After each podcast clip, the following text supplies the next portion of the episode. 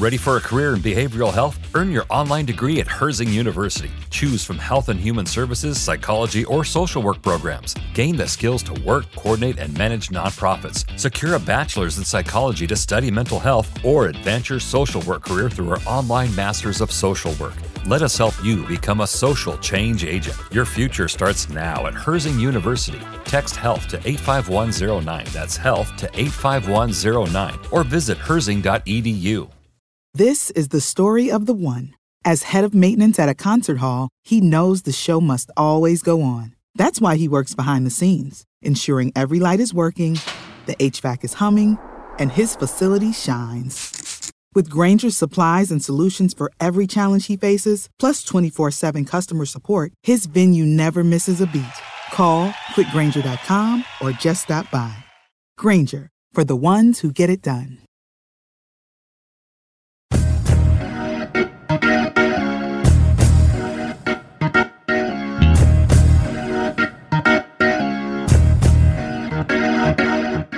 Hello and welcome to a special edition of the Over and Back Classic NBA podcast. I am Jason, and with me I have two very fine guests. They are both writers, and one is the host of the Take It or Break It podcast, and one often appears with him. And both are part of a new series for the Take It or Break It podcast, exclusively on Patreon, talking about uh, the Michael Jordan years. Uh, welcome to Corbin Smith and John Wilms. Welcome, gentlemen. Hello. Hey, have I have I been on this before? You've been on mine. I'm not sure if I've been on this. Uh, I think you. I think you were on my other podcast uh, briefly, but that I briefly had. But I'm not not sure you've actually been on the Over and Back Classic NBA podcast. So, Oh wow. Yeah. Well, I'm happy to be here for the first time. yeah, First time, long time. yeah, it has, it has been a while. Well, uh, I'm a big fan of uh, your guys' show. It's a it's a lot of uh, fun, and uh, I'm glad you guys are getting into the uh, NBA history game because we always welcome some uh, good contributions to that. Thank you, thank you. You know, Jay, you know, Jason, a little piece of me was worried when when I started doing the podcast that we were uh, that we were, you know, that we were eating out we were eating out of your toilet a little bit. You know, Yeah. that we were. Uh, Turf. Uh, fit. Yeah, like stomping on your grounds, and and so we're. Ha- I was very happy to. I was very happy to get a stamp of approval after we started. Oh, absolutely. Well, I, I'm I'm very excited. No, it's uh, I honestly I, I'm- happy to see more discussion about it, more people learning about it, and you know we're very positive about it. So it's a it's a good time. So uh, I think what you guys are doing kind of led into what we wanted to discuss here, which is that time that David Robinson was awarded the MVP and then got uh, embarrassed by Akeem Olajuwon. and mwah. yeah, yeah. Um, this is a time in which uh, Michael Jordan was uh, on his. Well, I- he had actually returned at this point, but it, it was. Uh, he was. It was uh, at the end of his hiatus of uh, from the league, and it was definitely a time. And I think you say this about the larger '90s as well, but it was definitely a time, specifically during this point, where the big man was very, very central into the game. Akeem and David Robinson, obviously, uh, being among the two. Patrick Ewing, Shaquille O'Neal, you know, a, a really great crop of big men during this time. Yeah, I, I love that it got it got back to big men narratives and big men dominance almost immediately when Jordan left, right? Because it's the 1994 finals is Hakeem versus Patrick Ewing, and then there's this uh, Western Conference Finals the following year that we're going to talk about, in which the Western Conference Finals almost functions as the finals because the Magic that year were not. They're kind of shook basically, and they weren't ready. Um, but it's Hakeem versus David Robinson, and then it's Hakeem versus Shaq in the '95 finals. And one of my favorite um, anecdotes from this this Jordan uh, hiatus, big man renaissance uh, was sort of this moment in I think it was the '94 All Star game, maybe the '93 All Star game, where where Shaq was riding high on uh, just being like a really sensational new force in the league. And Hakeem and David Robinson, much in the way that uh, Michael Jordan experienced uh, in his rookie season, uh, sort of conspired to embarrass Shaq in the All Star game, uh, where Hakeem really just shut him down defensively. They hold him for like two of 12 shooting or something. And then Hakeem, I mean, David Robinson just takes him off the ball and roasts him offensively uh, in the All Star game to sort of to sort of take him down a peg. Um, and so this matchup between Hakeem and David Robinson very much fits into uh, that sort of uh, these big men sort of almost bottlenecked and clamoring for like the crown as soon as Jordan leaves. And it was the perfect time for Hakeem too. I mean, he really stepped up in that vacuum and uh, had really the perfect complementary team around him with, um, you know, a lot of really good uh, three point shooters. Yeah, really, really, a really fascinating team, actually. I think because you know, me and John have been watching a lot of these old Bulls games recently, and compared to the modern NBA, I think that those teams seem like they're playing on Mars. But in watching these this Rocket squad and also and also the Spurs squad they were playing against, like it's actually um, weirdly modern in a lot of ways. There's a lot of spacing, a lot of three point shooting, a lot of sort of pivoting around a guy instead of, you know, the stuff that the Bulls were doing uh, right after this, which was uh, jamming everybody into a tiny triangle in the paint and uh, and and just like doing all of these complicated cuts and letting Jordan beat people in isolation. So like, yeah, actually, uh, uh, weirdly weirdly forward thinking, even though they are teams built on the at least forward thinking of concepts. Uh, the large man. Yeah, and I um well, Jason noted in our earlier conversation that they took advantage of a shorter three point line too. Yeah. They took a lot of threes, and they almost played offense the way that like the Van Gundy, Dwight Howard Magic play offense, but with just a way better post player and way better playmaker. Um, and yeah, it's it's kind of funny ha- to watch. Ha- handsomer too, uh, less irritating, uh, better Muslim certainly. You know, C- certainly, yeah, way more into um, the Quran, I would yeah. say. Yeah, yeah, uh, that's that's a fair point. Absolutely, absolutely, yeah. Um, speaking of handsome, Clyde Drexler, I've always found him very handsome. I think he's one of the more remarkably handsome uh, players in uh, in NBA history. This feels like you're this feels like you're standing for bald people to me, but he's one of the few people who can get away with like a like a faint mustache, you know? Yeah, that's fair. Most people have a faint mustache and it's sort of like, you know, grow it out if you can, yeah. or get or get rid of the thing. You got to go one way or the other with that mustache, man. He's rocking the mid zone. It's a rare yeah. thing, and it's nice to see. Brief aside, Corbin, do you have complicated feelings about Clyde Drexler, given that, of course, you know he had his uh, best years in Portland? And- I, you know, you know, I think that most Portland fans are pretty universally pro Clyde Drexler. Okay, and I and I am with them. Okay. Um, uh, the team was not doing great when he went to Houston. Uh, it was it was it was like a time it was like a time to leave situation. And like like uh, the the the road that goes into the stadium the in the loading zone in the stadium is like named Drexler Drive.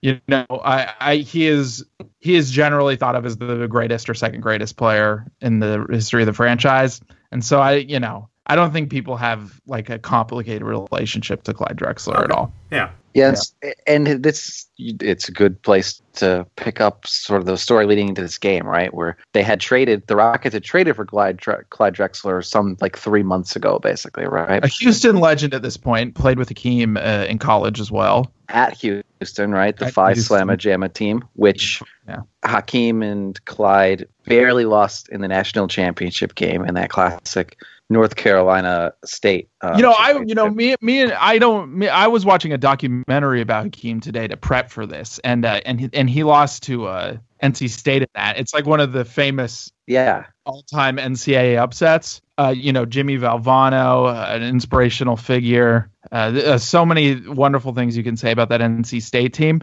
I was mostly mad Hakeem didn't win. Same like, while watching it. How do you feel, how do you feel about it, Jason? Uh, I you know I don't have strong opinions about college basketball, so I uh, it, it is interesting looking at it now because you know you, there's no emotion. I think few of us who are not NC State fans have any emotion uh, invested into that into that team, and of course we yeah I think Olajuwon is pretty universally loved among uh, you know basketball fans. So it's kind of like yeah, it's sort of like it's the denial of the guy, but at the time he was the Goliath and the you know the, and David beat them. So um, it is interesting divorce to that context how different that feels. So Hakeem comes back to Houston the next year. Clyde goes into the draft, right? Hakeem goes back for a year, and he's like, "I'm going to win." He's it's gnawing at him. He wants to win the national championship. Loses again in the national championship game. This time to Georgetown, led by Patrick Ewing, who who doesn't even have the, the who isn't even honorable enough to not wear an undershirt. Disgusting. Hakeem just has no team at this point. Like Yeah. Drexler's left. Ewing has a way better team. Everybody kind of knows that Hakeem is better than Ewing, but Ewing wins the national championship championship game, and of course that rivalry carries over to 1994 finals, the year before the game we're going to be talking about, when the Rockets beat the next seven games in the NBA finals. John uh, John Starks famously uh, plays one of the worst NBA Finals games of all time. Yeah, like seriously, James Harden style performance. Wow, cold. But I think it's probably worse than anything James Harden ever did, though. You know. It's probably true. Yeah. I mean, if you Yeah. combine all the Rockets from that game seven, you know that uh, that when they missed like twenty straight three pointers, that that's kind of what Starks was in that in that game. so Hakeem goes to the NBA. They're almost instantly pretty good with him because they have Ralph Sampson as well, who's seven foot four and like unusually athletic for a seven foot four guy. And they like sh- sort of shocked the world and make it to the finals in 1986. They they beat the Lakers in five games, I think, in the Western Mhm. Conference Finals, They which do. include which includes one of the more insane buzzer beaters I had never seen before, which everybody should watch. It's like they're down, they're either tied or down by one with like a second left in a closeout game in LA, and they throw it into Ralph Sampson, who's not even facing the basket with a second left, and like catches and turns and releases all in one motion, and it goes in, and then they go to the finals. And then they lose to the Celtics, 86 Celtics. Yeah. Yeah, boo. Regarded as one of the better teams of all time. Yeah, whatever. Who cares? The Rockets win is also notable because uh, Mitch Kupchak uh, in his final NBA game uh, started a fight with Akeem and got him throw, got both of them thrown out of the game. Oh, There's going to be another reference to a classic NBA fight later uh, involving Rockets coach, 1994 Rockets coach uh, Rudy Tomjanovich. But at this point, after 86, the assumption is, hey, like this Rockets team is really, you know, forgive the Yeah. pun, taking off. Um, however, Sampson gets hurt the following year. Shocker, seven foot four athletic dude gets hurt, right? Um, they only get past one round of the playoffs. And then shit really goes bad for Hakeem, right? They don't win another series for five years. And I think tisk, that tisk. Jason made the comparison earlier to his situation with the Rockets over these stagnant years, sort of like the dynamic that, Ka- that Kawhi is is in with the Spurs right now, and that we've seen a number of disgruntled players in. Yeah, and there was a lot of um, issues with people accusing, you know, Akeem of exaggerating an, an injury, and he even did. Uh, Yeah, his owner did. His owner literally was like, "You are exaggerating an injury." Right. Exactly. Yeah. So that I mean that got very personal very very quickly, and um, you, you know, and the Rockets were like a really weird. Like they just decided to basically throw out the same team there every year, even though they were winning like you know 40, 45 games, which obviously is like your minimum with a Akeem with a player that brilliant. But they really did not have a, a team that was well built around him. They just kind of kept trudging out the same uh, thing, and um, you know with the, with the same pattern until they kind of figured it out in uh, in '93. Um, Akeem got happier, the team got better, and then of course built to the '94 championship season. Satisfyingly enough, Rockets owner Charlie Thomas, who was the one who got into a spat with Hakeem about faking an injury or whatever the fuck it was.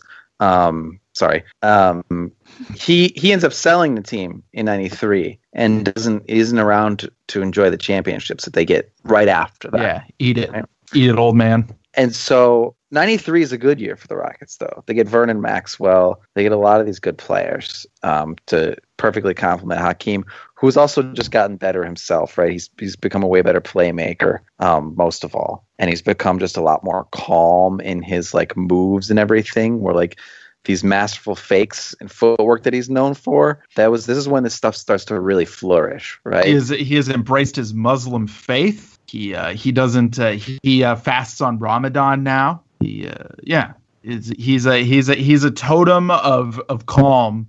You know, in an NBA that I think was um, stormier than a lot of NBAs we've had. I'd even go as far to say. Stormier how? Well, I you know we're talking about Jordan a lot lately. Um, I mean, there's truly no more troubled, successful soul imaginable than Michael Jordan. Uh, Barkley certainly a bit of a tempest in a teapot. Uh, E- E- Ewing entirely too sweaty. Uh, it it was a rowdy. I mean, you know, it was Yeah. like an earlier rowdy. It was a bit of a rowdy time. Like it was a rowdy time, not in the way that like Iverson was a rowdy time, but it was a rowdy time in that these dudes had outsized personalities and always seemed kind of on the precipice of breaking up like a space shuttle. You know what I mean? That contrasts a little bit with Magic and Bird, where you know Magic Yes, had, had the squeaky clean reputation, and, and you know, Bird was quiet, but didn't. I mean, he stood out with his play, but didn't really. You know, he was kind of you know aw shucks when you got anything out of him. So, and they were both. Um, you know, some of their uh, rough edges were hidden by the media coverage that they had at the time, but um, you know, they, they were kind of the yeah, obviously they were the faces of the league in the 80s and kind of established this baseline of like you know non-controversial you know success Yeah. and then the rough the, the Kareem, personalities Kareem was an, an Kareem was a pretty antsy dude for his first, first ten years, but it, when he was playing with Magic, I think that was probably less the case. yeah yeah agreed It, it was more of a bastards league back then, I would say.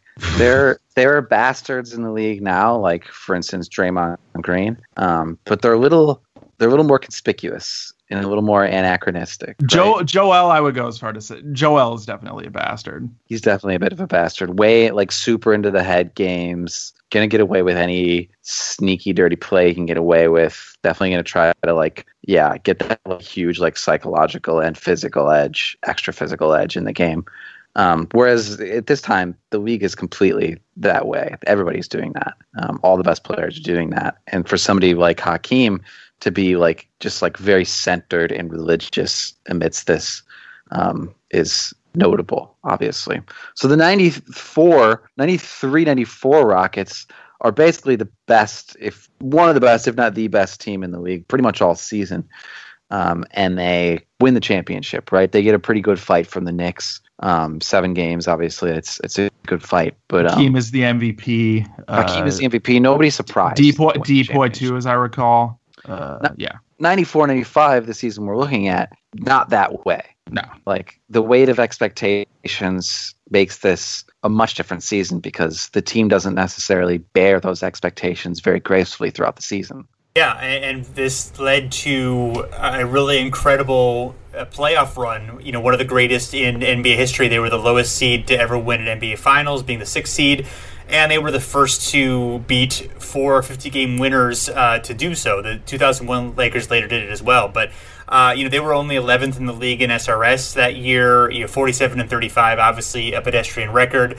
Um, you already talked about the uh, the midseason trade, uh, sending Otis Thorpe for uh, Clyde Drexler, which honestly was not a didn't really right away improved the team. They did they had a worse record after the trade than they did before the trade. And similar SRS, they um, didn't really come together until the the playoffs themselves. Yeah, and the so part of the reason, uh, perhaps the main reason, they actually ended up pulling the trigger on the trade was a week before it happened. Vernon Maxwell, who was really Oh, good yeah. for the team, it's Gets in a- gets in a fight with a fan. He goes actually in Portland, where Drexler is playing at this point, and- which did it. apparently the Portland Trailblazers' home court was just uh, a you know a microwave of, dis- of discontent at this. yeah, point. yeah, yeah. Look, uh, I don't know. Uh, Look, Memorial Coliseum, baby. You know, uh, it's a you know, it, there's no more old Portland place than uh, the Mor- Memorial Coliseum. So this is I think this is the first year that Rick Adelman is not coaching the Blazers, right? And PJ Carlesimo, who Yes, that's, that's everybody correct to me. who everybody hates playing for, Latrell Sprewell literally chokes him a few years later. Yeah, Um, Drexler doesn't like playing there. It's not a great environment. Vernon Maxwell goes into the stands to fight a fan who was who was talking smack. Right. Maxwell later alleges that this guy was saying racist stuff. This guy was yeah, saying uh, uh, yeah. I, you know what? I'm just gonna go ahead and say I probably believe Vernon Maxwell on that one. he also Vernon Maxwell also alleges that this person was saying very specific things about um, Maxwell's stillborn child, which is really Oh, not okay. Good God. The fan later says, "I didn't say any of that. I didn't even know he had a stillborn child," which you know, I probably lying. You know. In any event, Vernon Maxwell was always kind of a hothead. He gets suspended 10 games. While he's suspended, they trade for Drexler. Maxwell comes back and is very unhappy because Drexler has basically usurped his role on the team, right? Now all of a sudden he's a reserve. Maxwell ends up, this is a really important player to their championship run, ends up just straight up leaving the team after one playoff game. Yeah, crazy. They just invent an injury and allow him to go away, which is what I think that happened with the Cavaliers and Derrick Rose this year, by the way. I mean, I that, but I mean, but in the in game, I we we I watched. I actually accidentally watched a different game as well as the game. uh, like people knew that Maxwell was discontented about his playing time. I mean, how could you not be, right? Yeah. They, they- go out and trade for a legendary player who's playing at your position Yeah. after you played at that position, winning a championship. See, see, this is what happens when you double down on positionality, though. You know what I mean? That's true. Yeah, the '90s were nothing if not doubling down positionality, though. Y- yes, that is the case. There's there is literally like one of the I think wild things about Michael Jordan, I think, is that there is like not another player who is more shooting guard than Michael Jordan. You know what I mean? Yeah, well, I like in a weird way, almost Kobe is like more shooting guard than Michael Jordan, but not like in a good way. Yeah, yeah, yeah, yeah. That's that In might in be a- there. Yeah. I would say that it's in a, a bad way, actually. Well, yeah, Yeah. yeah. A hideous way, a heinous way, a, a league ruining way. Kobe Kobe is like the ultimate dude who wasn't a bastard, but like was just constantly trying to convince everybody and himself that he was. You know what I mean? Hmm. Yeah, he's a cos. He's a he's a cosplay superstar for sure. Oh yeah, for, oh, 1000%. Yeah, Yeah, he's basically like some like a dude who's way into like way too into like Civil War reenactment. I don't know. I do. I, I see what you guys are saying, but I do think that being a bastard just kind of came naturally to him, given some of the uh, given some No, of the no, behavior. But No, no, no, no, no, no, no. I mean, uh, uh, I mean, he was a prick. Certainly, Sure. He was like a jerk, Mhm. but that doesn't mean he was a bastard. okay, I know, that doesn't mean that he was like, you know, that he was like one of these dudes who like he wasn't a rogue in any way. You know what I mean? Like Sure. Draymond is a rogue. Yeah, Uh, uh, uh, uh, I think MJ on a certain level has a sort of roguish spirit. I think especially in his post-playing career. For instance, Jason, you've probably seen this picture recently of uh, Michael Jordan uh, holding a two-thirds drank bottle of tequila and walking down the street with notably red eyes. I, I, I've heard about this. Yes. Uh, uh, things of that nature. Happens to be right after LeBron loses the finals and thus loses loses points in the legacy debate. Yeah, yeah, it's yeah, it's pretty easy to imagine that perhaps Michael Jordan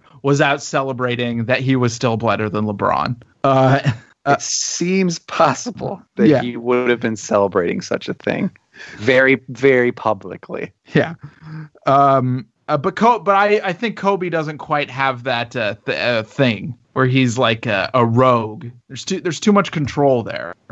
Listen, any way you want to say something bad about Kobe is Oh yeah, we, oh yeah, we will a thousand percent get on board. I don't look. I can't speak for Jason, but it's anything bad you want to say about Kobe. Me and me and Wilms will be on onto.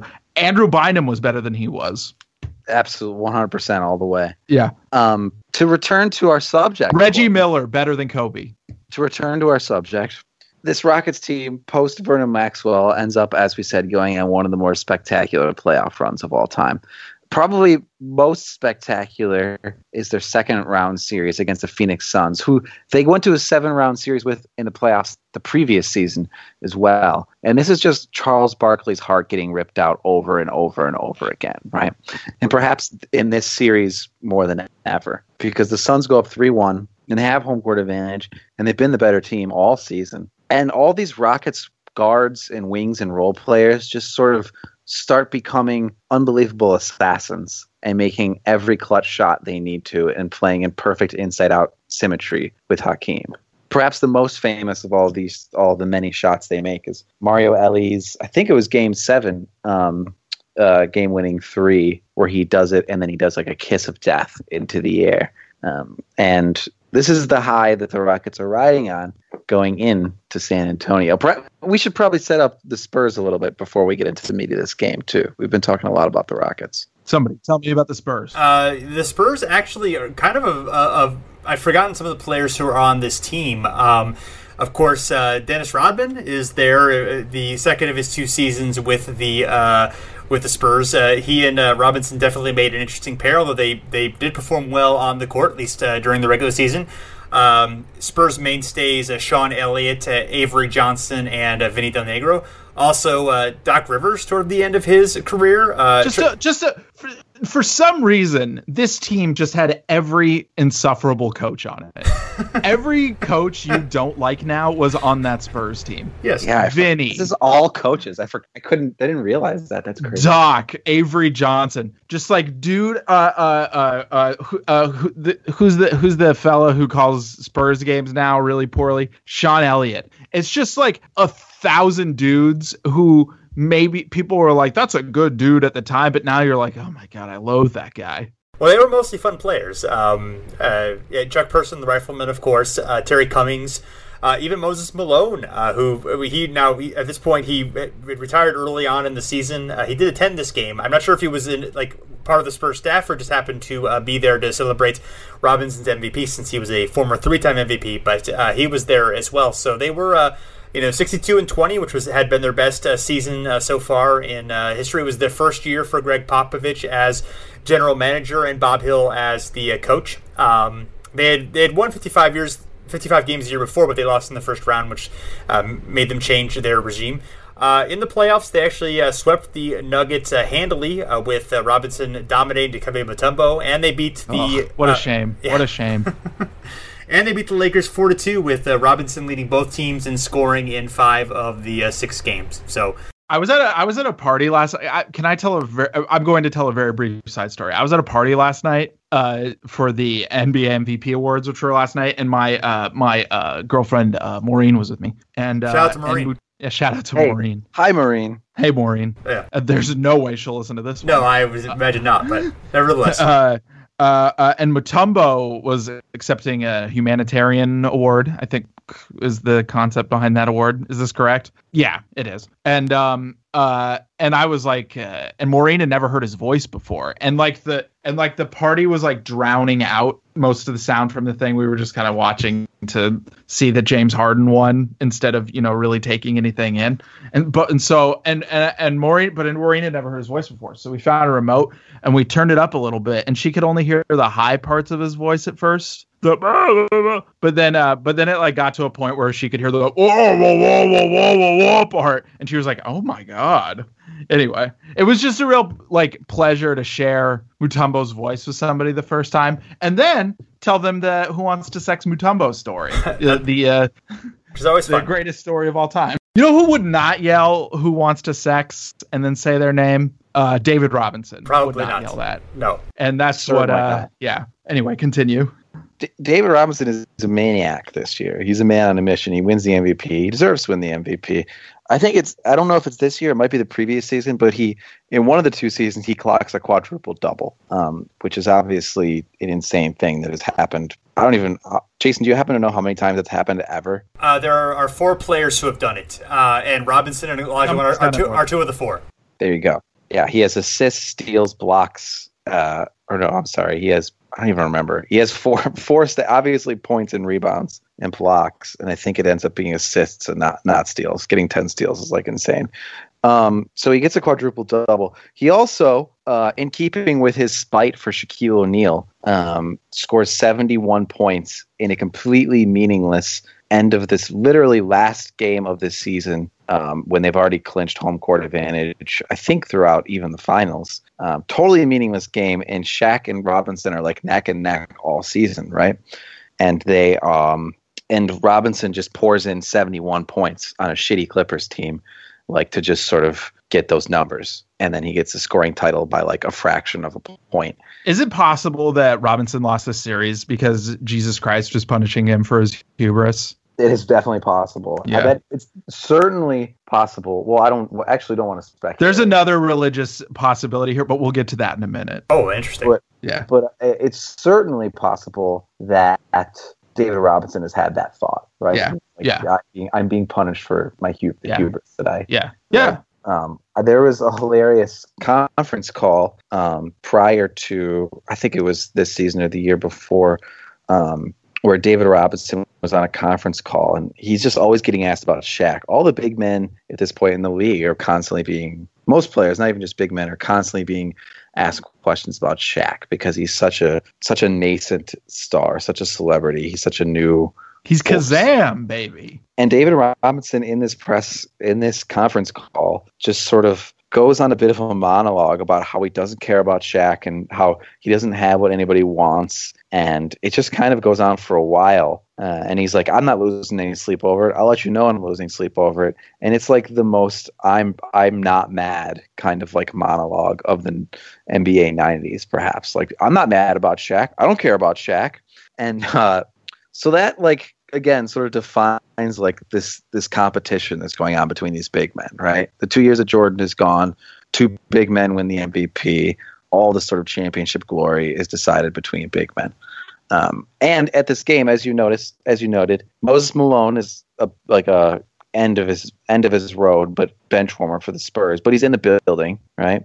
And uh, Kareem is also in the building watching in the stands. There's a lot of big man energy. Why is, Ka- Yeah. why is Kareem there? because he wanted he wanted to go there for the big man showdown. Yeah, uh, Dave Yeah. Cowens is an is a uh, assistant coach for the Spurs as well. So another uh, another former big man MVP. Uh, of course, Gregg Popovich is in the building. He is seven feet tall. Uh, fine, whatever. Yeah. Apparently, nobody thought that was funny. All right. Yeah, Okay. that's just that's Fine, just a whatever. Yeah. I'm It's sorry. yeah, I. Just, I'm sorry. Corbin, It's stop a ruining my show, okay? I'm sorry. You can This ruin your own show. history This is this is a very serious show.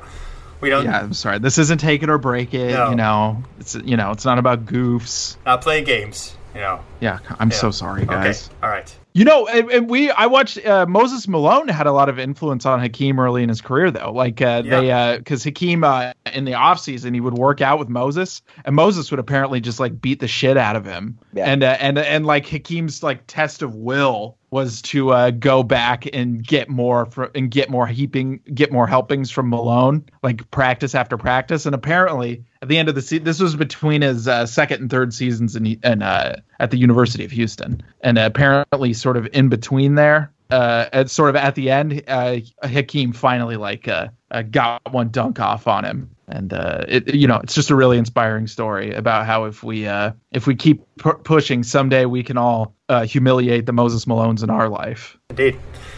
Yeah, because Hakeem came to the game late. I mean, he he was uh, relatively late to uh, to basketball, so he obviously had incredible athletic gifts, but he. Um, you know, he, he developed very, very fast from being a raw project to being, you know, incredibly com- complete player, uh, you know, even young in his career. I mean, he, he could do everything as he matured as he talked about he obviously developed you know even even better skills and better passing and you know was was smarter at defense and all that good stuff but i mean he was you know a fairly complete player in terms of being able to do just about everything you know almost right away in the nba Yeah. Yeah. And so he comes up against David Robinson, right? And this is as as Jason you noted in our earlier conversations, a naturalized American citizen, Hakeem, going up against a symbol of the US war machine, David Robinson. Yeah. David Yeah, Robinson look, literally look, it's yeah it's time for me and John to start slandering David Robinson Well, Jason, you don't need to join us. But David Robinson uh, went to West Point. He was a uh, propagandist uh, for uh, an American war machine. Uh, he is a uh, he is uh, he was at the time uh, playing the part of a guy who was everything you wanted from an American athlete. Uh, he respected the military. Uh, before he received his MVP award, he thanked. Uh, he said that he was uh, proud that he got the opportunity to uh, glorify Jesus Christ with his play on the court. Uh, this guy is insufferable.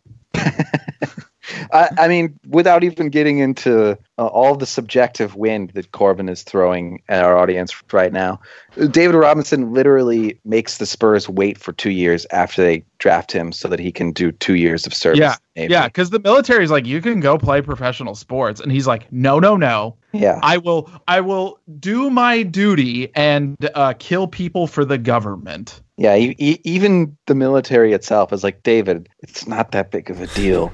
and he's like, he's like, I am going to serve for two years. Um, David Robinson at this point, there's like, I watched a video sort of talking about the Robinson Shaq beef, and there's, they literally contrast Shaq as, well, I don't think it, you really need to say anything about Shaq. We all know who he is, what his attitude is. And they contrast David Robinson by showing uh, a brief snippet of a commercial he was in, sort of advertorial um, around this time, where he was saying not to drink on prom night. Oh my god.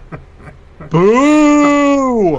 He is, however, a, complete, a complete berserker in this NBA this season. Can we co- wait, wait, wait? Are we done? Are we still done? Sla- are we done slandering David we Robinson can, yet? we can we can vacillate. We can. Okay, cool. Because. I've got because I've got more things to point Yeah. out about David Robinson. he is for all you know for all intents and purposes Captain America, right? He is Yeah. definitely Steve Rogers. but without but without the uh but without the sort of humanity that Chris Evans brings to the performance, you know? I, I don't want to completely rob David of his humanity. He was always respectful of his team of his opponents, except for Shaq. Yeah. Uh, Shaq was the one who he really wasn't respectful to. He definitely respected Hakeem, except for in this one moment at the beginning of this game. We specifically chose this game because it's the game in, in which Robinson is awarded the MVP trophy at the Alamodome in San Antonio. Prior to the game, David Stern cannot contain his grin whatsoever. Yeah, He's because so- this the this is the perfect guy to win this MVP. You know what I mean? You know, like uh, oh, fi- finally we've got an American hero taking the trophy home. You know, none of this uh, none of this weird Michael Jordan stuff we have to cover up all the time. Right. Yeah. right. David Stern has gotten his way. He's pushed Jordan out of the league. Yeah, because uh, because Jordan liked gambling too much. He and so he had to serve a suspension because uh and now he gets to hand the Yeah. trophy to a, uh bridge player. yeah Right? and he loves it. Hakeem makes the mistake though of giving deference to all recent recipients of the MB tre- MVP trophy, except for the man who had won it the year before, who was Hakeem Olajuwon. who was sitting right there. who's sitting right there and who is better than David Robinson, right? Oh. He hasn't he hasn't had a better season, but he is the better player. And all of these Rockets role players certainly notice that this is happening and they very much remind Hakeem of it as the game is starting, right? unless I'm mistaken, Kenny Smith says. Uh, unless I'm mistaken, Kenny Smith says something to the degree. Uh, could be somebody else. Who knows? There's no way to check. Uh, says something to the degree of, uh, man, he's there. Uh, he's taking your trophy, huh? And uh, Yeah. and Hakeem says, uh, I will get the big trophy. That's what he says to all his dudes, right? And they know this is a part of what makes this this Rockets team so effective and so unique is just the way that they very suddenly sort of like rallied together. Like I don't want to get too airy here, but spiritually, right?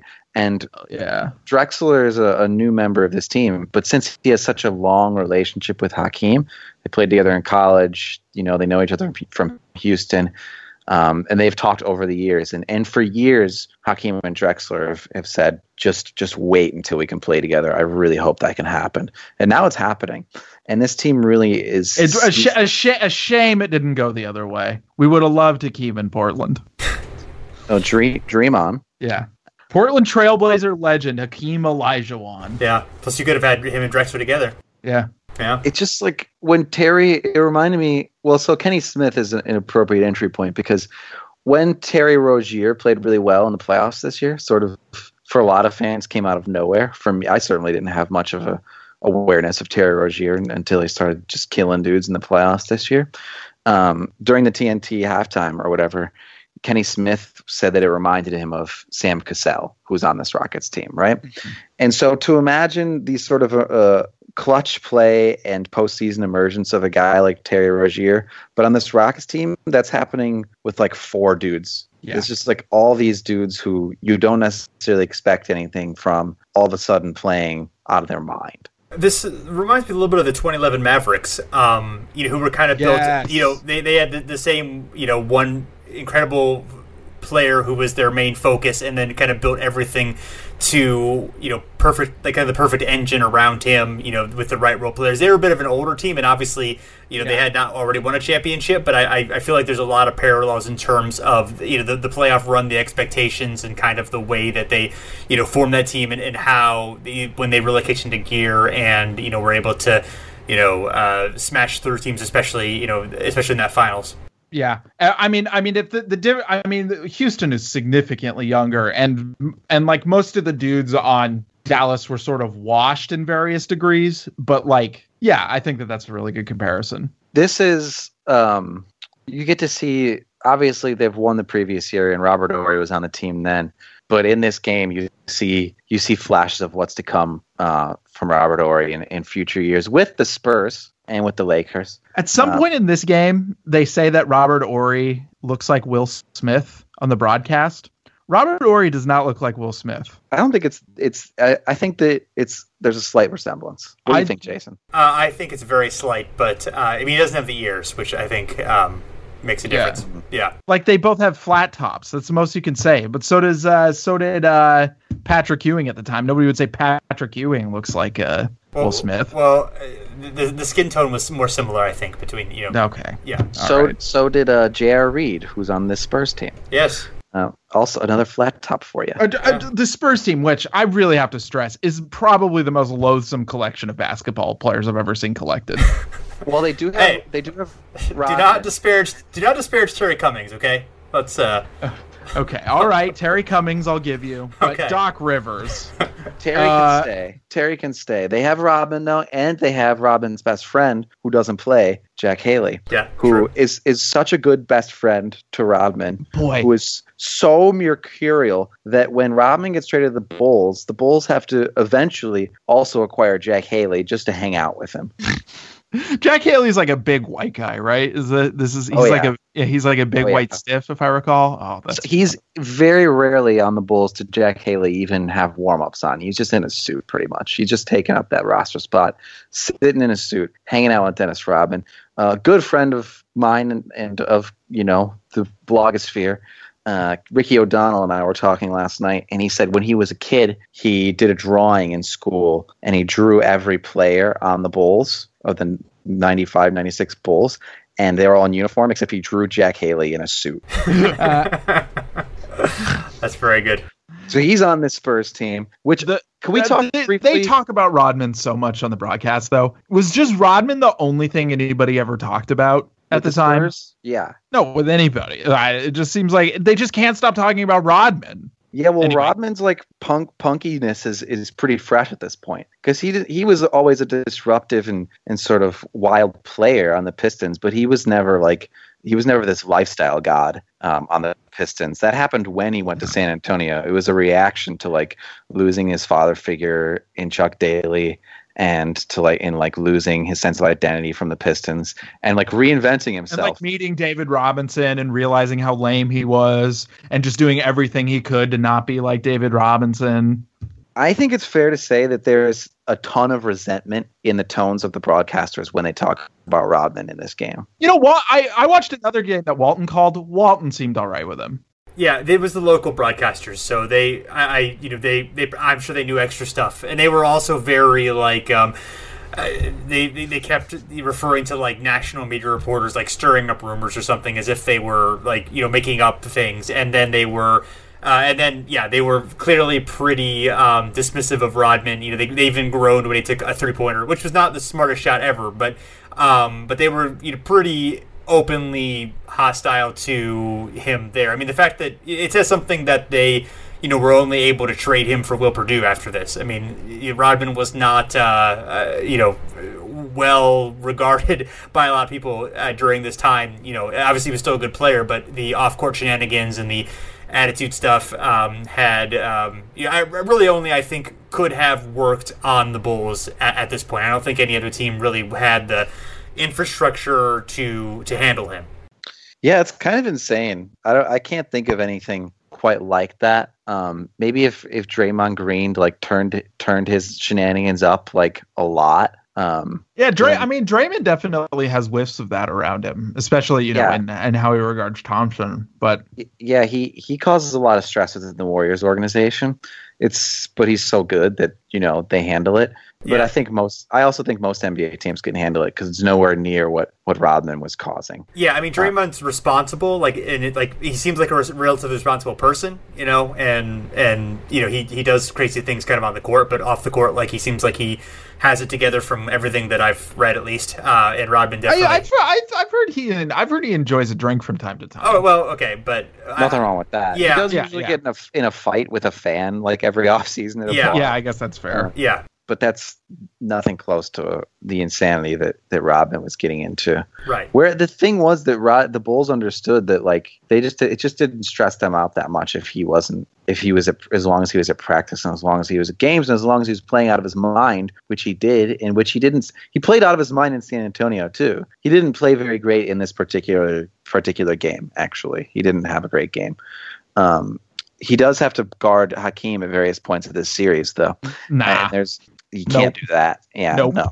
not even. He can guard close. Shaq though. He ends up guarding Shaq extremely well in the next season for the Bulls. Um, but he It's can't because- guard. I mean, it's because it's because you can you can guile Shaq, but you, you can't guile Hakeem. There's nobody who's like you know more uh a guileful than Hakeem Olajuwon. This is going to be the third recent podcast I mentioned this on, but David Robinson takes Rodman out to dinner and tells, Oh him, yeah, tells him that Jesus is going to save his life. And Rodman says, I, I can't live that life. Popovich hates Dennis Rodman. Um, they trade him for Will Perdue, as you mentioned, uh, who is not even good. Um, and yeah, that's Rodman's brief stay on the Spurs. And Rodman was like in his mid 30s at this point too, so he was looking like you know th- there was also reason to think that he was going to decline. You know, I mean, it, it was not a good trade, but it was more understandable at the time than it, than it looks now, for sure. The way that he played was not like that was, you know, that's a short timeline. You can't yeah. he- he's he's rough and like I said, he's guarding Shaq in the post the next season. Like you're so undersized, you're giving up so much size. Like you can you can definitely do it as he did through pure wiles and intelligence and willpower, but your body will break down. Who's And even who's even the comp? You know what I mean? Like who's even the comp to that dude? for Rodman? Yeah, I mean, the closest thing is Draymond. They're yeah, but Draymond is yeah though. yeah, but Draymond is um Draymond is not as hustly. Does that make sense? Oh yeah, no, he's like not. Draymond is like definitely more cerebral. Draymond's a way better offensive player. Obviously, uh, handles the ball better, passes better. Ro- Rodman had that a little bit when he was with the Pistons, it kind of post uh, like uh, early 90s, but but not to the degree that Draymond did. Um, Rod- Rodman has never dyed his hair or gotten a tattoo or a piercing until he gets to the Spurs, right? Right. Uh, uh, Rodman also, but Rodman was a way better rebounder than Draymond, like um, a way better defender. Even though Does Draymond's, Draymond, does Draymond have a tattoo? Mm, no, I don't think so. Check this out. C- continue talking, gentlemen. We got we got to have our Draymond. I think that Draymond may go down a Rodman phase. Like if things if things go bad, if things eventually start to decay in the Warriors, and he has to go somewhere else, um, and he lo- he loses that previous sense of identity, and he has to like go wild. It's something that we might have to look forward to. Guys, Draymond Green and his childhood friend, NFL player Jonas Gray, have matching tattoos reading easy in the same font on the same arm. Ah, that's nice. Friends. What do you guys think about the Spurs? So the Spurs at this in this current day and age, their insignia is all black and white. At this point in 1995, they have what they call the Fiesta colors. Yeah. Yeah. Which are um I don't know if you guys have the same associations with pink and uh, green that I do, pastel pink and green that I do, but those are like literally the colors of Japanese shojo comics. That's like that's like what Japanese girl comics use for colors. So, so when I was in the in the early '90s, and this was I was fairly seriously into the NBA at that point. I was about 11 or 12 or so. And uh, the Spurs, for a while, and David Robinson himself were actually very cool. And those colors were the the no way. the Fiesta no colors on my playground. They were very cool. And and, I, and, I- and in my defense, like the way that David Robinson played basketball was actually like really like awesome and like aesthetically pleasing. And you know, he just got everywhere on the court. He was a great dunker. He had pretty cool Can we commercials. just can we just pause for half a second though? okay? He like Hakeem is just so much cooler though. Yeah, but I didn't And, see like- that when, at that point. I mean, I, I agree with you. You know, 39 year old Jason agrees with you, but 12 year old Jason saw David Robinson a lot more than he saw Hakeem for whatever reason, and uh, you know, and, and was national because the national media was trying to shove his Christian values down your throat, man. perhaps That David Robinson Corbin is as he's wont to do, getting a little carried away with his slander here. sure. I think that, that a lot of what you're saying is valid, Corbin, but you're you're glazing over what Jason is saying, which is very true. Which that David Robinson was amazing to watch. Like he was a complete maniac who did so many different things on the court with so much energy. Um, also, a guy whose body didn't, you know, couldn't do it forever. You know, when the time they ended up getting, by the time they ended up getting Tim Duncan, it was like they needed that to stay a contender, right? Tim Duncan was pretty much better than David Robinson right away, which isn't yeah. saying too much wrong about David Robinson because obviously Tim Duncan's one of the best players. Yeah, Tim Duncan is the best player, is the best player post Jordan, uh, except maybe LeBron, probably LeBron. Yeah, I would say LeBron, one, and yeah, and Duncan too, absolutely. Yeah, yeah. No, I mean Robinson was yeah, and I think maybe a little undervalued in his career, uh, just in general. I mean, he he was really he was an extraordinary performer. I, mean, I talked about how great he was in 95 and how he deserved to be the MVP. I, I think the idea of whether Olajuwon or Robinson um, was the better player during this era is actually, I think, a little bit more of a toss up than, than you guys are are saying. I mean, I, I, I would agree with Hakeem overall, but I think it's like, I think it's very, very close. Yeah, I just I personally am am into like legacy stuff, you know, like who won and like who showed out during the big moments, you mm-hmm. know. And when a series like this goes down the way that it went down, that's just like an argument ender. I mean, me. we are literally talking about a game where David Robinson got the MVP award and then got torched. Yeah. Well, uh, okay. Not, not uh, torched as badly as I thought, though. Yeah, it, yeah, not really. Right. But team goes off for 41, but Robinson has an outstanding line in this game too. He does a lot. Yeah, yeah. Uh, Elijah Olajuwon had 41 points, 16 rebounds on 61 true shooting. Uh, Robinson had 32 points, 12 rebounds uh, on 66% true shooting. He had Robinson had five turnovers. Uh, Hakeem had four turnovers. Now, overall in the series, it's it's pretty massively in favor of Hakeem. You know, uh, for Hakeem, 35 points. Uh, 12.5 rebounds on 56% shooting. Uh, Robinson only 23 points on uh, 45% shooting. So, yeah, clearly in the series, Hakeem dominated this game individually not quite as much. I mean, it, it, uh, obviously Hakeem had the better game, but it was it was fairly close here. And yeah, uh, so if you look more at like the head-to-head stuff, it's actually like Robinson before this point uh, really um, the the the head-to-head was was very close in terms of numbers and team record disparity. It was overall in their career it was 30 to 12 in favor of Robinson, which you know again I I, I agree with you guys that this game and this series does say a lot, but I, there's other evidence that I think has been not really discussed very much to to I think that at least I think should be considered when we when we talk about this in general. Yeah, I think that a big part of it too is just the greatness of Tim Duncan has has led us to forget about David Robinson a little more um, because those legacies sort of just like were just there was no gap, you know. It just it was Duncan the Duncan era so quickly, and the Robinson era was over so quickly, um, and we didn't really get a time to appreciate it. Also ended. You know what I? You know what I have to say about? You know what I have to say about that? Huh? Good. I thought you would say that. Um, I feel like you developed these bad feelings for David Robinson like over the last few days. Oh, I definitely did. This look, there's no better argument for uh no, I definitely am developing Jerry West feelings about David Robinson. Yeah for people who don't listen to my podcast, I loathe Jerry West so much. Uh, uh, I think that he uh, lost over and over and over and over. Uh, he was just so thoroughly, insanely dominated by Bill Russell for a whole de- decade. Uh, he wrote a book where uh, he just sort of whined about stuff a whole bunch. He also had clinical depression, which I understand is a bummer. But there's literally a point in that book where he says, Bill Bradley used to refuse to do ads uh, because uh, he felt like his black teammates didn't get the same opportunities. And and Jerry West goes, I always really admired that. But but like the central thing of that dude is that he is like not there's like not enough there to do the same thing as Bill Bradley in that situation or to overcome Bill Russell. There's just like no guts in that guy. He and like and like what did he do after he played in the NBA? He became a front office worm. You know what I mean? And he was like good at being a front office worm who was just uh who just hated himself back to front. I just I love Jerry West. But anyway, yes, I'm starting to get some Jerry West feelings about David Robinson. First off, uh, propaganda tool for the American imperial war machine. That's not good. Uh, second, uh, uh, into Jesus in a way that I find just a little bit unnerving. Uh, only won titles when he started playing with Tim Duncan. Uh, uh, uh, told Dennis Rodman to find Jesus, told people not to drink on their prom night. Um, at, at, look at the beginning of this game, David Robinson, you know, I've already mentioned, is like, uh, I'm so glad that I get to bring glory to Jesus Christ. He then steps onto the court and gets so thoroughly torched by a practicing Muslim that you can't come away from that game not thinking that uh, Christianity is false and a lie. and that uh, and that uh, Islam is the uh, is the way and the truth and the light.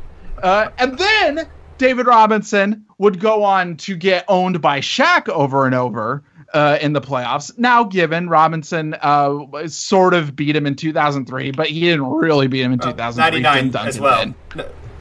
99 too. Yeah. Oh yeah. Oh, he beat Shaq in nine. Okay. I.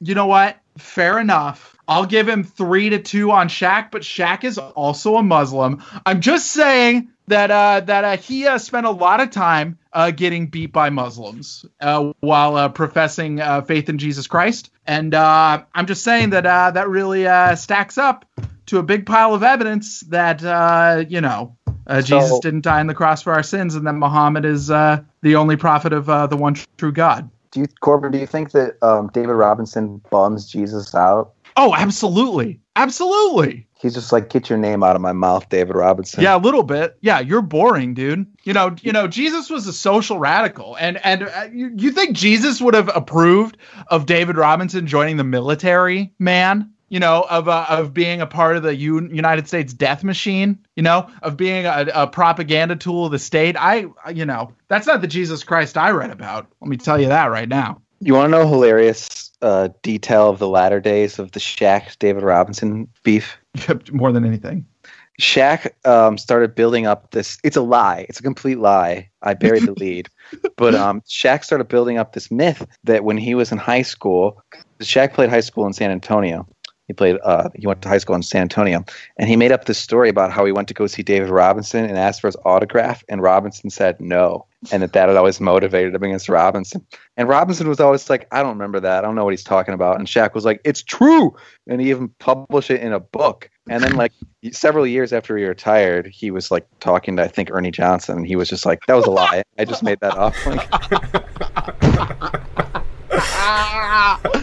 Look, I'm just saying, everybody who Robinson goes up against, I can't imagine rooting for Robinson over them. Yeah. That is that's I'm all. with you on that. I'm with you on that. Yeah, in fairness though, Shaq is a literal cop and also very pro-military. So okay, yeah, yes, that's true. Yeah, but uh, but uh, yeah, yeah. So there, Look, Shaq's also prop. Look, Hakeem is like a pure like I could like like watching Hakeem dominate uh Robinson is just is just pure joy and light. Like it's it's there it's a beautiful truth in this universe. There's a 1991 uh, Washington Post article by Michael Wilbon of all people. Uh, talking about uh, David Robinson's recent uh, conversion, and he credited it with uh, writing to uh, the Spurs owner Red McCombs and uh, demanding that the team uh, be. I think they were the last in the league to have to fly commercial, and demanding that the the team. Um, get charter flights so that they could, you know, not have the disadvantage that the rest of the league had. So, so apparently, at least in that aspect, David Robinson embraced Jesus' social justice methods. Ugh. it disgusts Corbin. It does disgust Corbin. I, I, this this show took a turn I was not expecting, and I I try to expect anything when Corbin's on the show. So yeah, but I just no, I know everything I learned about David Robinson just makes me go, this is not a person I would want to root for. C- couple things I want to say about the Spurs aesthetically at this point. Sure. Um, I prefer when they have some color in the uniform, as I prefer all sort of '90s insignia and uniforms to current day stuff. Which all right, all right, all right, dra- all right, Chicago shut up, over shut here. up, shut up. I'm talking. Um, I prefer the maximalist, colorful, expressive stuff to the minimalist, drab, austerity fare of current days. Terrible stuff. Especially these these warm ups they have that are like collared shirts and they have the you know the Fiesta color stripes across them. I, I do kind of like the warm ups. I'll give you the warm ups. Yeah, the warm ups are actually kind of cool. Yeah. And they're playing in the Elmo Alamodome, which I believe is structured differently now, and also is no longer where the Spurs play for over a decade but there's this giant curtain that's like right next to the court. It's a pretty short amount of seating, adjacent to the court until there's this this giant curtain for whatever structural reasons, and it creates a different kind of aesthetic vibe to the broadcast of these NBA basketball games. You know what's going on behind that curtain, right? What's happening? Orgy. Oh, Yeah. yeah. I thought that Jesus was behind it, um, just sort of Well, no, he is at an orgy. Oh, okay. Yeah. I'm Uh, sorry, Jason. I'm so sorry. That's all right, Corbin. That's all right. I, I, I should know what I was getting at. and so I, I just like it. It creates, you know, I might even say that the curtain is a big mood, and that uh, the NBA again, we have a bit of like standardization of aesthetics going on in the NBA right now. Yeah. Stadi- stadiums and uniforms and looks are just a little too standardized for my liking. Yeah. You don't have these. You don't have these sort of idiosyncratic fairs. Yeah, I I, uh, I I do actually see your point, John, and I'm not a big fan of what kind of happened in the later '90s with things going way, way, way out of uh, you know control. But I do agree that the there is a bit of a standardization, especially since Nike took over uh, the uniforms, and hopefully that will change a bit. I mean, that's I think one thing like why the the Jazz uniform you know um, stood out as something like fun and conventional and different because no one else is doing anything like that. But um, but but yeah, I, I do like the um, I also like the Spurs warm ups. So good observation. It's just a lot more fun. It was I think that like uh it's it's not a coincidence that as Gregg Popovich took greater hold of the organization, they lost the color. Right? He wants everybody to be the same and lame and part of his militaristic Another, yeah, another, yeah, another loss of the color. You know, Rodman's colorful hair got traded real quick. That's true. You know, once Gregg got into town. Yeah. You don't feel like you're stretching this metaphor just a little bit? No, I really don't. Okay, fair enough. I think that I could stretch it a lot further actually. Yeah. I, Oh, you know what? All right, John. Continue. Keep Sure. going.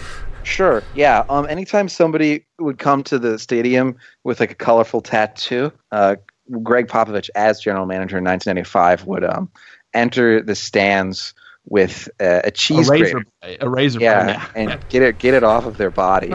Yeah. Um, yeah. I Yeah. could keep going. I'm not going to though. Okay. It's disrespect. It's disrespectful to the to the audience. yeah. Well, I, I, hopefully they're still here. I don't know, but uh, Corbin is so going entirely too hard on David Robinson.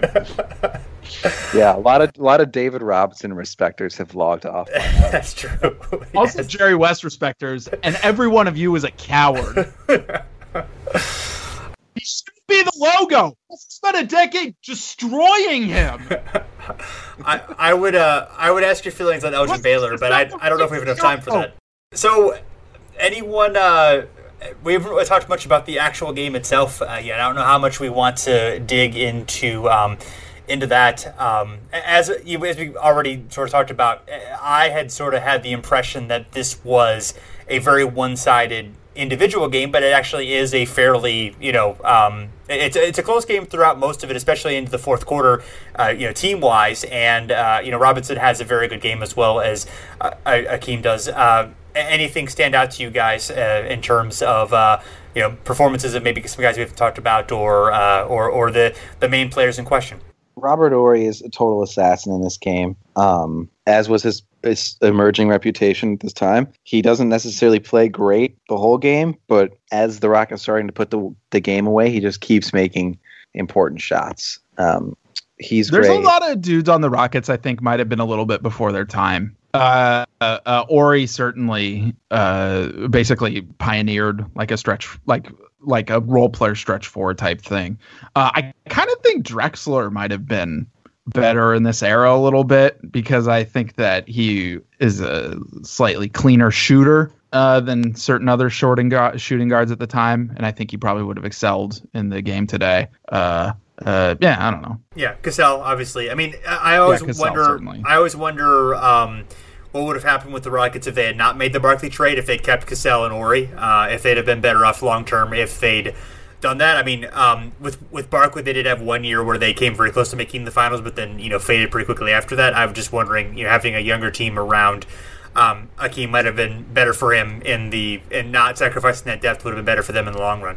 yeah, I was thinking about that a lot too. Um, I mean, Horry went to the Lakers pretty soon after that and started winning titles. So, like, Uh, yeah, I'm not. Not This right, isn't not to say right away. Not this right isn't away. to this isn't to say that Horry that the Lakers won titles because of Robert Horry, although, um, but I you know He yeah was, he was I'm helpful, that. obviously. Yeah, I I mean, he I mean, was. I mean, Bark- Barkley's career is so strange because there are so many things about that dude's game that are sort of clearly uh, immutable to being successful in a conventional way, and he only blew through those things because he was such an incredible athlete and competitor. You know what I mean? Yeah, he's kind of the closest parallel to Rodman in a way. I mean, other than like being a superstar scorer, and Rodman wasn't, and, and Rodman was like better at like the role playing type stuff. But um, but like personality disruption wise, well, Rod, Rodman was still more disruptive, but uh, but Charles definitely you know gave him a uh,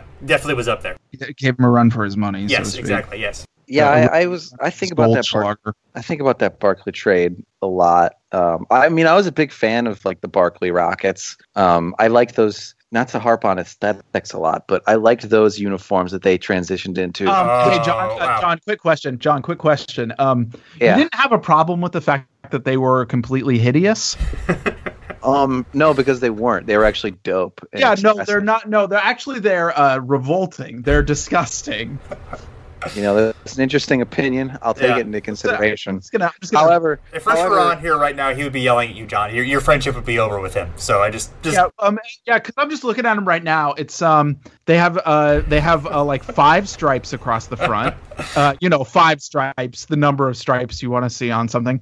Uh, they have a they have a hideous font uh for the uh, number, and they have an even more hideous font that has these like uh, mm, I, let's call them motorcycle serifs. Uh, and uh, and there is a, uh rocket uh, uh, uh, going around the Earth, uh, and also the rocket has teeth and a mouth. Okay, yeah, I was. I'm glad you mentioned that because I thought you were going to leave out that the rocket is grinning, which Uh-huh, is what yeah. ties the whole, which is what ties the whole thing together. Actually, Oh, oh, really? yeah, Yeah. because because everything you're saying is true, but then you you give a grin to that rocket that's taking off, and it just takes it so far beyond the line that we've gone somewhere. I might say ecstatic. We've gone somewhere transcendent. You're, you're saying this is a this is a this is the Jeff Koons sculpture of rockets of uh, NBA. Well, I think. I think that's being quite complimentary to Jeff Koons. Oh, I, I apologize. I- i- Is this the so?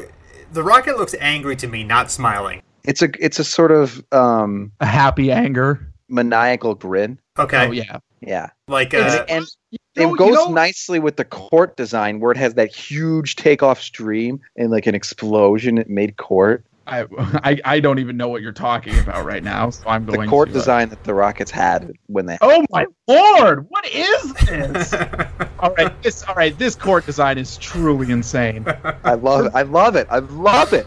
Like I, I- I, I love that over the top stuff. for people who haven't seen it, it's the Rockets logo that's on their jerseys. Just hideous, just completely hideous. But the rocket is uh, coming out of an explosion on the south side of the court. Yeah, rules. It's so good. Um, I also love the, and I think that we probably won't have a lot of pushback on this. I love the the uniforms that the Rockets had in this game that we watched. Um, I think those are classic. I think I think both of the uniforms You know that we're discussing. about them? That they don't have an incredibly gross font and a weird Draymond Green looking rocket on them. you think it looks like Draymond Green? It has Oh. Draymond Green spirit. Is what- I think both of the uniforms under discussion right now are far superior than the ones that they wear and have for I will say I don't care for the ones they wear now. No, when they had the like yellow flares on them a couple years ago, it was, they were straight up McDonald's uniforms. Yeah, they need new uniforms probably. I mean, I think they should just go back to some of the old ones. I guess NBA teams aren't allowed to like just completely use old uniforms. Um, they have to like do some like new version of the old thing. Those baby need to. uh Well, they never change it though. I think like after you change it, you can't just go back full time to what you had before. Might be a repercussion of the Nike deal. I don't really We'll know. say this: the Rockets. yeah, yeah, that's been a rule for a while. I'm not sure where it comes from, but I, be- I believe that is true. Yes. The Rockets should. Uh, the Rockets should do. Uh, should do smiling rocket throwbacks though. Yeah, I they don't do they don't even do the throwbacks for either of these uniforms, which I think if I could buy like this 95 jersey, the classic just sort of like red and white, you know, if I could buy that, a Chris Paul jersey, I would buy it. I would buy that jersey. Can I tell a story that's maybe a little bit too esoteric? Well, why not? Okay. Yeah, so why not? at this party I was at last night, um, are you guys familiar with Trailblazing? Uh, yes. Yeah, the Twitter account. Yeah, it's a Twitter account, but it's also kind of a sportswear brand that does sort of like a, a high concept Portland Trailblazers related graphic design novelty shirts. They're not. I feel like novelty might be a bit of an insult. There, a lot of them are actually very, very, very pretty. Uh, the um, the LeBron uh, come to Portland billboard, they were behind that. Uh, uh the, you know, uh, a lot of fun. But anyway, I'm acqu- I'm acquainted with the with the dudes who run Trailblazing, and um, and we were at a party last night, and I and he and Keith was not there, but Keith's wife uh, Hannah was there, and uh, and uh, and Hannah was talking about how Keith is getting into um, sneakers that are. Uh, Sure. they, they're they're like dark blue with green accents. They have way too much paneling. These shoes are just uh, out of control. Like I feel like any sort of objective view of these things would determine that they were a design disaster. But like Keith is just so deep into sneakers now that like good looking sneakers don't mean anything to him anymore. Like now he like like now he is attracted to like sneakers at the fringes of taste. And I and I think that like in this time, you know, especially you know the political situation, uh the aesthetic situation, like maybe it's time to return to uh smiling rocket uh rockets uniforms, you know? Absolutely. I don't think that Hakeem's essence was compatible with those. Oh no, certainly not. The team though. looks unbelievably ridiculous in those uniforms. Yeah, and I, I think it's it's no coincidence that the Rockets ceased to be true title contenders the, the moment they started wearing those uniforms. Right. Hakeem is the most dignified motherfucker. I'm sorry, Jason. is the most dignified dude who has probably ever played professional sports. Like he, like he just exudes so much Yeah. respect So much grace and, and, poise. and yeah. doesn't yeah. Did you Like guys read- like like you could say Kareem, but Kareem is also like pretty neurotic. You know what I mean? Or uh, or or, uh, or or dudes like that. But Hakeem is just like Hakeem walks into a Hakeem literally like walks into rooms and like gives people his post playing essence and his po- and his post playing career. Like that's what he does with his time now.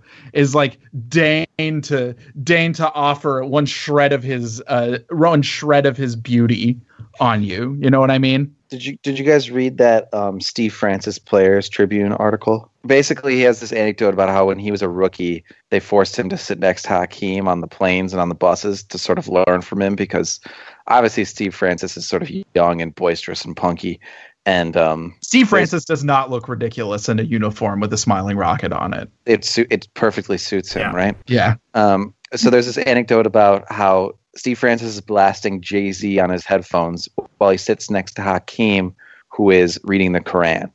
Uh, it's a, it's the article is like a masterpiece. Like the whole thing is like this. There's also a great anecdote about another player in this game, Sam Cassell, where like they're both Baltimore dudes, I guess. And during his rookie season, there was an occasion where Steve Francis went out with Sam Cassell um, the night before a game, and they got super drunk together or whatever, and they were having a great time. And then like at the end, very end of their hangout, Sam Cassell is like, "I'm gonna kill you tomorrow night. Like I'm going to destroy you. You drank entirely too much. It's over for you." And then like Sam Cassell destroyed him the next night. Good Uh, times. So, uh, so anybody got anything else they'd like to uh, discuss about uh, about Hakeem, about about Robinson, about uh, '90s big men in general? my main my main takeaway that I want the audience to hear: Hakeem good, Robinson bad. All right, very nice closing, Corbin. Very succinct. John.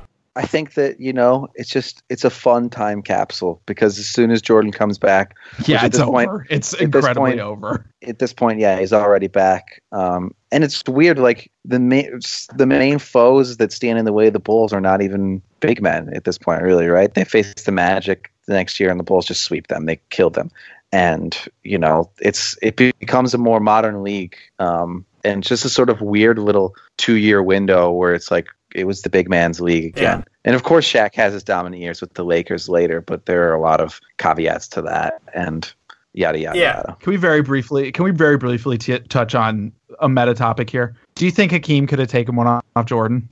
Um, I don't know that I. It's hard because 93, 94 would have been the year they would have met theoretically. Um, and the Bulls, I don't think you know. I don't think after the first or second three-peat, the Bulls were necessarily going to be in shape to go back to the finals. Um, in in '93, when the Rockets were starting to get good again and they were playing the Bulls, you know, the Rockets really took care of the Bulls actually. Yeah. Vernon I, unless I'm mistaken, Hakeem is maybe the only player who has a winning record against Jordan or something along those lines. yeah, Vernon Maxwell actually played really well against Jordan because he was he was really good at jabbering and keeping up with that same level of insane intensity. Um, and so he kept Jordan kind of busy. Um, and you know they had a lot of guys who could get physical with Scottie, like Otis Thorpe and and Horry. Um, it would have been the most challenging if the Bulls went to the finals again in '94 and placed uh, played against the Rockets. I think it would have been the most challenging opponent. Yeah, that yeah, that would, that would have been a, a fun thing for for sure. Yeah, it- it's weird how I never really thought about how the big men kind of faded right after that. I mean, it was. I guess kind of mostly the aging of Olajuwon and Ewing, what with and, and Robinson with the back injuries, and then Shaq just kind of, you know, not really, uh, whatever kind of happened. He had some injuries and um, obviously left Orlando, and And also he and also he liked spending his spare time uh, appearing in movies where he was a genie who lived in a There, boombox. there is also that. Yes. All right. Well, Shaq uh, wasn't so focused until he got Yeah. I, I, the last the last thing I, I want to say is that I think that David Robinson's deepest darkest secret is that his favorite movie is actually Kazam. I just love it. Shaq Shaq's a winning presence. very nice. Can I very briefly break down the two things Sure, real quick? Yes. Jason. Take it or break it is my podcast. More John's on it a lot, like like once a week. And we talk about sort of current sports topics on that. Uh, sometimes it's a game show, sometimes it's not. It's usually a little g- goofy, high energy. It's a lot of fun. You should listen to it. But John and I are co-hosting a Take It or Break It um, sub show that you can uh, subscribe to. It's over on uh, Patreon, www.patreon slash take it or break it. Uh, and where we are, we are discussing basketball history. Um, but we're, what we're doing is that we're focusing on one topic and we're talking about it for a real, for as long as we can. And right now we're, right now we're talking about Michael Jordan. And so We're- every We're week, squeezing all the toothpaste out of the Michael Jordan tube. yeah, yeah. We we've done we've done a few games so far. Uh, we're gonna read some of the book. We're gonna read Jordan Rules. We're probably gonna read Halberstam's book. We're probably gonna read the Wizards book, uh, stuff like that. And we're gonna, you know, and we're gonna we're just like doing everything we can with Michael Jordan. I think we know what we're gonna talk about next too, but it, but that won't be for quite a while. Correct. Thank you so much for having us, Jake. Yes, thank you very Yes. much. Thanks so much for coming on. This this was great. And our, our regards to Rich, of Yes. course. Of course. Course, you can find us on the Step Back, where with uh, free agency and all the uh, crazy news that's coming up, you can keep up with that and find some uh, other fun podcasts and articles and analysis and all that good stuff. Uh, follow us on Twitter at Over and Back NBA. We're also on Facebook at Over and Back NBA as well. So uh, find us on iTunes, Stitcher, rate us and review us, all that good stuff. So thanks for listening. We're back again soon.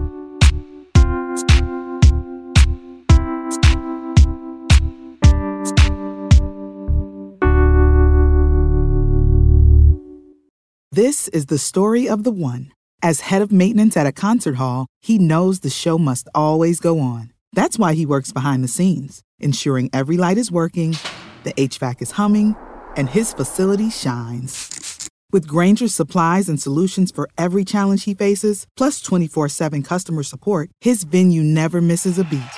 Call click grainger.com or just stop by. Granger, for the ones who get it done. When you need mealtime inspiration, it's worth shopping Kroger, where you'll find over 30,000 mouthwatering choices that excite your inner foodie. And no matter what tasty choice you make, you'll enjoy our everyday low prices, plus extra ways to save, like digital coupons worth over $600 each week. You can also save up to $1 off per gallon at the pump with fuel points. More savings and more inspiring flavors make shopping Kroger worth it every time. Kroger, fresh for everyone. Fuel restrictions apply.